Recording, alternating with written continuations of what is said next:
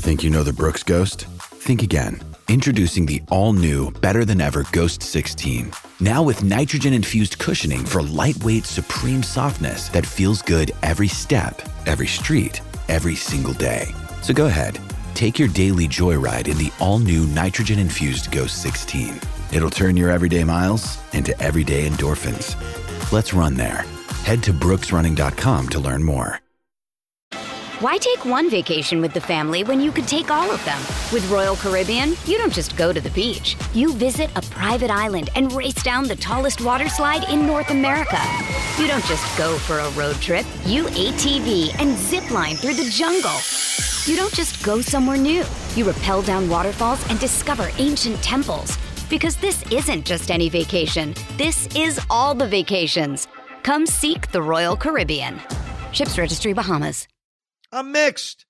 I can't ignore that they added top prospects and they did it with financial might. That's great. I can't poo poo that. I know that's awesome. But I also am looking down the barrel of 2024. And like most of us, I'm wondering what's next. What's your feelings, Pete? All right, so I'm I'm split in different ways. First of all, you're right. Next year, it's a little scary to to think about what's going to happen because I don't know if I really trust what Eppler tells us. I listened to his 20 minute press conference. I even tried to ask a question. I had like five ready and I couldn't get one in there. What was going to be your first question, Pete? If they if they said yes to you in the press conference, they said they were going to be competitive next year. Uh, with it was going to have a competitive roster and I want to know if that included making a big splash like a Scherzer or a Verlander and kind of hinting at Ohtani in some sort of way. That was the first thing I was going to try to do because they were asking how they were going to approach free agency and they kept saying, we're going to have a competitive roster. And he basically said, we're going to have to, you know, we're going to have to use some of the money on pitching, relief. Either we know where our holes are, maybe some outfielders. Like he was going through basically, yeah, to have to pick up pieces all over the place. I right. mean, I, so okay, but I really want to know, like, are they completely? Is he completely like? It's Ohtani's not even in our. We can't even think about Ohtani. He's nowhere close to us. Um, and then the other question was, at what point in time are we going to stop seeing the um, excess waste play, and we really see the young kids get some real fair time up in the bigs? Well, first of all, I think Buck pretty much told us Vientos is going to play every day, and that's great. And obviously, Baty's playing every day, and Alvarez is playing every day. I think the real question is Mauricio and the fact he wasn't here, and that Michael Perez and uh, Rafael Ortega were called up is massively disappointing to all of us. Ronnie Mauricio needs to be here. Period. Stop. He's got to play. He's not only got to be here, he's got to play. This is the time to learn.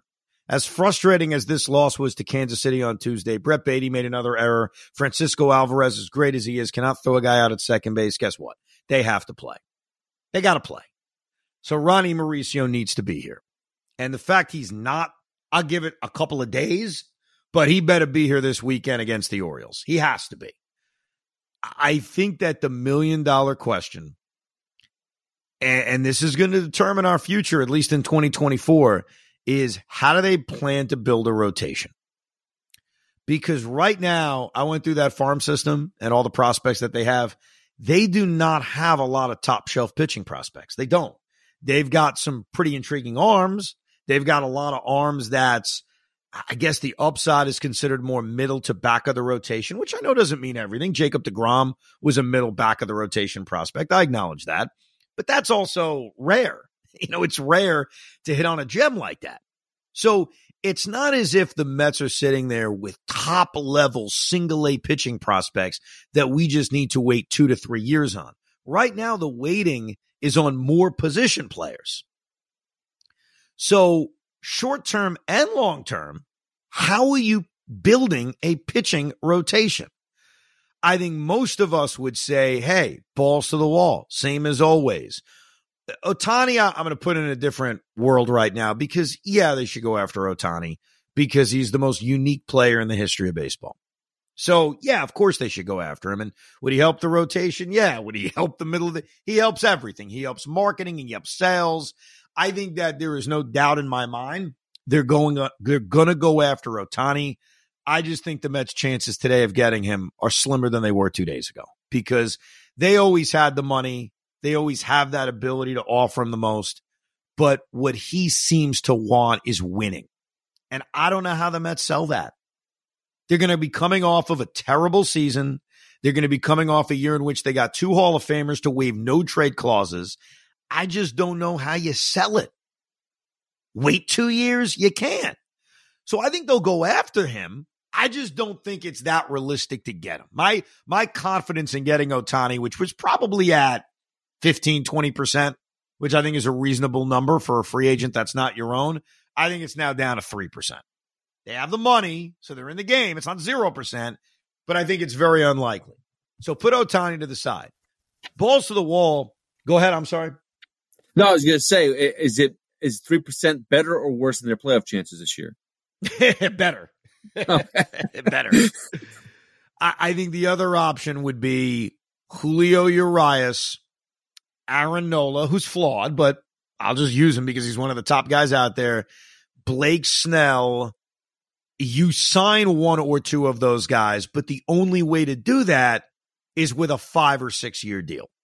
Like you're not getting I know Urias is not having a great year for the Dodgers, but you're not stealing him from LA. I don't think at least on a big money short contract. You're not doing that. So to get some of the top line starting pitchers, you're going to have to give them probably in excess of what Rodon got from the Yankees. And so so that's option number 1. Option number 1 is money is no object. If they're going to need pitching not just next year but for the next 3 years, Go give Julio Urias whatever he needs to bring him to New York. That's option number one.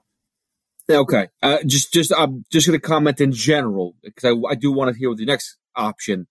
But is this based on that Billy Eppler is solely making the moves, or that David Stearns is going to come in as well and kind of change things up a bit? Yeah, I think this is David Stearns, but it's really Steve Cohen because Steve Cohen is running the show. It's his vision, and his vision is, hey, I want to win, but I also want to build a farm system. And his money has allowed the Mets to make these trades and Billy to make these trades that he's made over the last three days. So here's the question for Cohen, and it really is for Cohen, whether David Stearns runs the team or Billy Eppler runs the team. Are you going to allow your team president slash general manager to give mega contracts to pitchers? Or is your vision, same thing, short term, big money? because short term big money got them Verlander, got them Scherzer, and short term big money is what they offered DeGrom for him to come back. They that's why they were never in play with him because they didn't offer a five year contract. If that strategy remains, I don't know how you could add frontline starting pitching because short deals for big money is not getting you Julio Urias or Aaron Nola or Lucas Giolito or Blake Snell. Maybe it gets you Clayton Kershaw, who wants him. It's not getting you Eduardo Rodriguez. And by the way, I recognize that a lot of the names I mentioned are not even front frontline guys.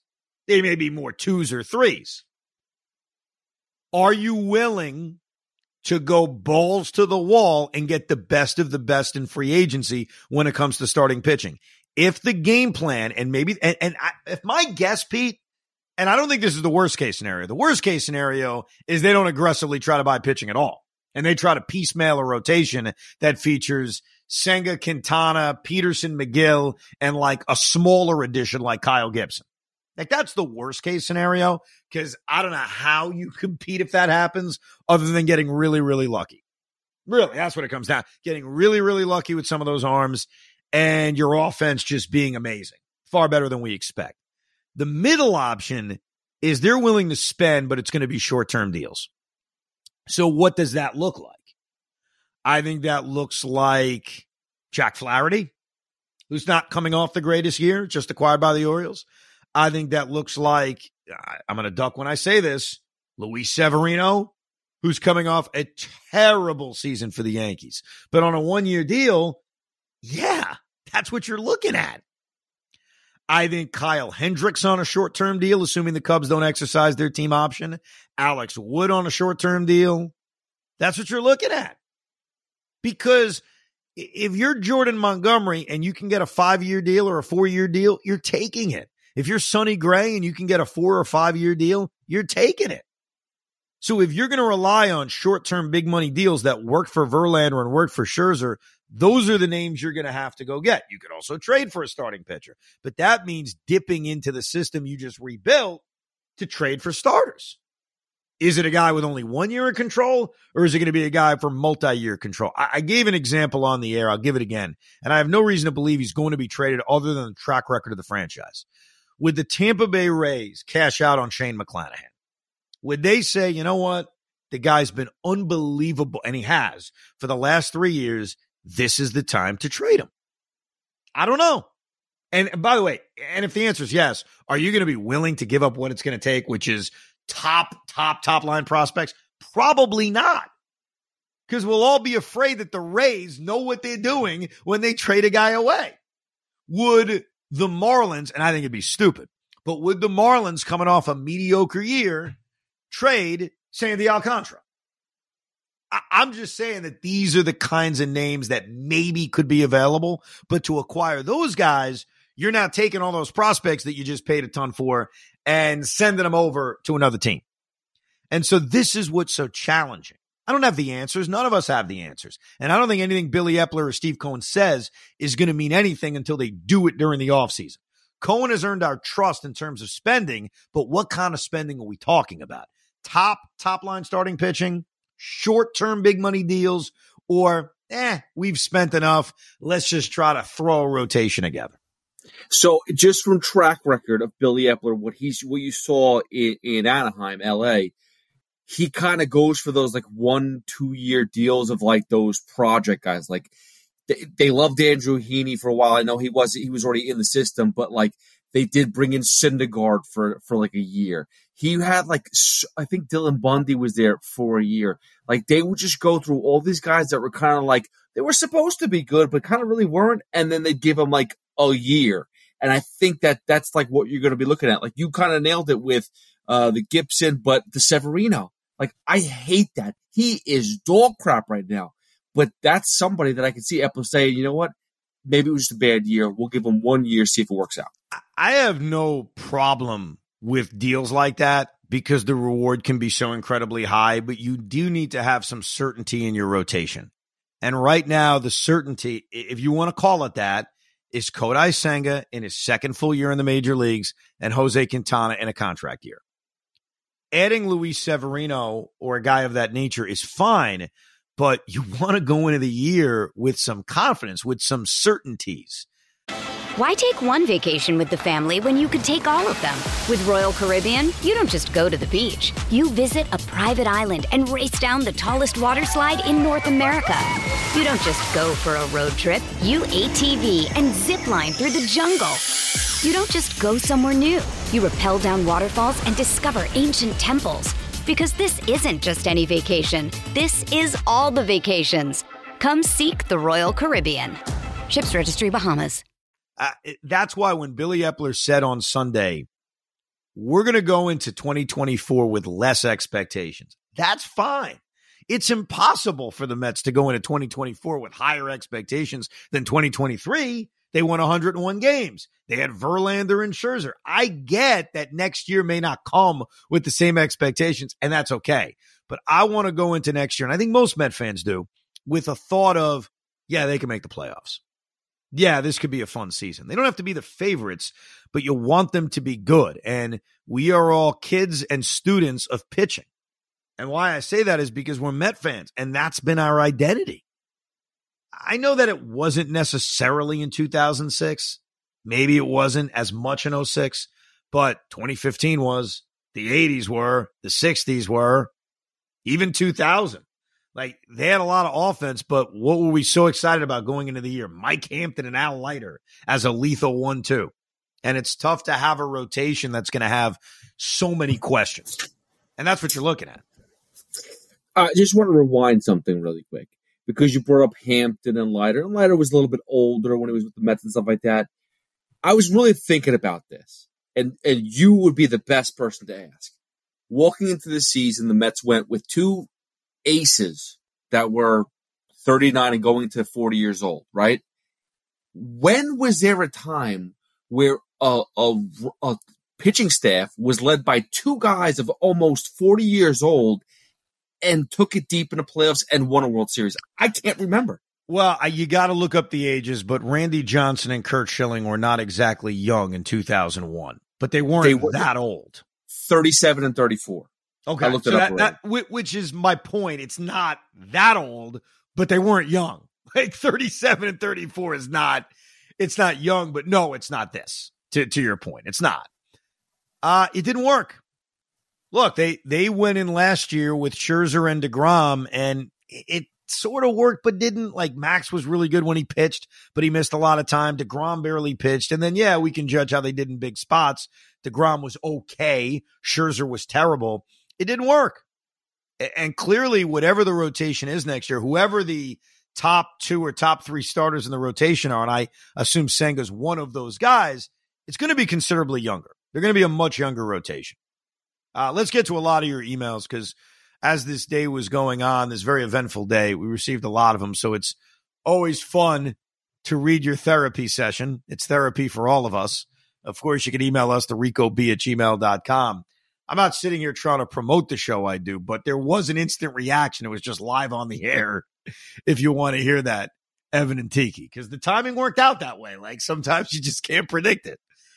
Uh, Ron Shea writes, perfect name, Verlander instant reaction. And he sent this one at 325. So this was, I'd say, about a half hour after the trade went down. Everyone is upset and rightfully so that this season and most likely next is over. But here's the silver lining I see. We as Met fans are all outraged right now because we got rid of our two mercenaries. This season was a colossal failure. But Steve Cohen did the right thing by moving on and not holding on to the mercenaries. These players that we keep joking about that might help us in 2026 could be the next best thing in baseball. They also could be colossal busts. But holding on to Max and Verlander would have gotten us nothing. In the long term, this is the best move the Mets could have made. I'm 31 years old and I've never seen a World Series. What's 10 more years? Steve Cohen is a businessman and he's playing the long term game. It sucks for us right now. Steve Cohen is playing the long game. Ron's right on a lot of levels. This sucks. Doesn't mean I'm happy about it, but I don't think there's any doubt that while the Mets would have had a better chance to win in 2024, and maybe it would have worked with these guys being a year older, probably not they have given themselves at least a better chance for the years beyond that. Emmanuel writes, punting for 2024. I feel sick to my stomach, not because I don't think on some level what they're doing is smart. It's because, as you yourself have said, replacing the amount of pitching in one offseason is nearly impossible. Our bullpen is still trash, which I personally think is the biggest reason we suck this year. Selling at this level just feels more and more like a full rebuild. But hey, maybe in three to five years, that'll be awesome. But right now, it's it, right now, it still might not be. And we will be that much older, and some might not even be around to see it, as morbid as that is. That is pretty morbid, but true. My oldest son is turning six in a few days, and I know yours is around the same age. I just had a newborn boy back in July. Congrats. I just hope that they someday see this team do something because I'm getting sick and tired of waiting. I also find it interesting that they are now saying Verlander was told we probably won't be competing until 2025. So I don't think it's exactly a foregone conclusion that Steve is going to spend like a drunken sailor again this offseason. I think the only thing that would make me feel better and lift the morale is the team giving Pete Alonso a long term extension. I keep hearing whisperings of him being traded, which I think is absurd. He's a homegrown talent that is beloved by fans, who's a top three power hitter in the game right now. Who are you replacing him with? Our offense is as inept as it is. It's a joke to think of a team without Alonso. I think seeing him go might be a breaking point for me as a 30 year in uh, uh, for me after 30 insufferable years. The funniest thing is that as much as we sucked last year, it was probably one of the best years we've had so even when we're good, we suck. You can't make this stuff up. So let's address the Alonso thing. The Alonso thing has come from a few places. Number one, it came from the athletic on Tuesday morning that the Mets were open to trading guys who are not signed beyond 2024. Well, just for the record, just so you know who's not signed beyond 2024, here are the guys who become free agents after next season. Jose Quintana, Omar Narvaez, Adam Ottavino, Brooks Raley, Trevor Gott, Pete Alonso, and Drew Smith. Obviously, the guy with value, Quintana to a degree, is Pete Alonso. I know that there's a price for everybody, and there's always a trade that you would say yes to if offered something immense. I do not see a realistic trade that makes any sense for the Mets in trading Pete Alonso. And I'm taking the emotion out for a second. Besides being a homegrown guy, besides being a guy who will own every record in Mets history, besides that, which is important, I don't know how you think that makes you better. Pete Alonso, I don't care what anybody says. We watch every inning of this team. Pete Alonso is getting better defensively every year. This idea that he's not a good defensive first baseman, I don't know if that's updated. Like, I mean, he's not perfect. So if you want to find the mistakes he makes and say, see, he sucks, that's not accurate. Like, even in this game on Tuesday night, he made an incredible pick to end the ninth inning on a bad throw by Lindor. So we can ignore it and make believe it didn't happen, but Pete is fine defensively. Fine is the word. I didn't say he's a gold glover. He's fine defensively. See, most people are probably going to look at this game and say, look, he took a ball off the face. And by the way, yes, he did.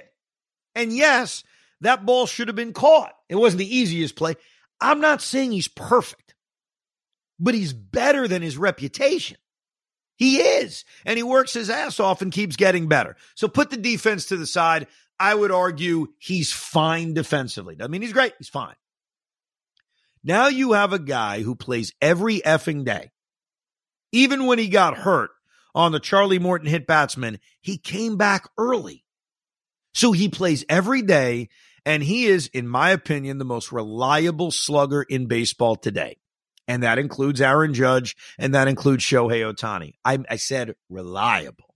Reliable in that He'll play 150 games and he's probably going to hit 40 home runs. And he's going to do it year after year after year. Is he having the greatest year ever? No. And that's why he's great. Because of the fact that we could sit here and say, hey, Pete's not having a great year. Yet he's hit 31 home runs and has 77 RBIs uh, in August. So I'm taking the emotion out. I'm taking the homegrown out. I'm taking the he's going to own every record out. How you wouldn't want to keep that long term is crazy to me. It doesn't make any sense.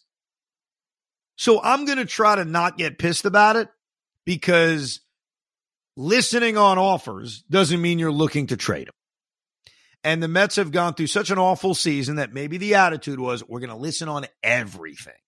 Everything known to man, we're going to listen on doesn't mean we're going to do it. With that said, I agree with that last email. I'd sign him today because his price tag's going to go up. You go to free agency, it goes up. He goes he goes out and it's 60 home runs in 2024, it goes up. I'm not mad about it yet cuz I think it's too stupid to be true. How about that? That's good logic, right? And, and, and let me make this very, very clear because I'm not angry yet, so you haven't seen it. Letting Pete Alonso go is in a different stratosphere than letting Jacob DeGrom go. And I was pissed about DeGrom. Different stratosphere because I get it with DeGrom. And I lost the argument, but I got it. I didn't agree with you, but I got it. I don't get this one. I don't see the other side. I think the other side is stupid. I don't really like to say that, but that's that's how far dumb. Again, if there's a trade out there, I'd love to hear it. But even if you're you name the team, you're giving me their top four prospects. Like I still wouldn't make the trade. I still would think it's stupid. I can't hear you, Pete. I apologize. Go ahead. That's my that's my bad. Yeah, yeah rusty with the mic. All right. they're not going to make this trade, but I would do this trade. I would think about and comprehend doing this trade. If the Arizona Diamondbacks said, we will give you Zach Gallen and Corbin Carroll for Pete Alonso. Yeah, okay, yes. But that's not going to happen. They're exactly. not going to do that. Exactly. yes. That's why I, I always want to be careful with this. Yes, there's a trade I'd make for with Pete Alonso. Yeah, yes. Yeah, of course. The old joke before Trout became injury prone is, would you trade him for Trout? Yes. Yeah, you got me. Okay. So, but, but that's not out there. That's not real, especially with only having one year of control before he gets to free agency. Those aren't real trades. So no, yeah, uh, anybody can come up with a trade that says, see, you trade Alonso. This isn't fantasy baseball though. This is real life.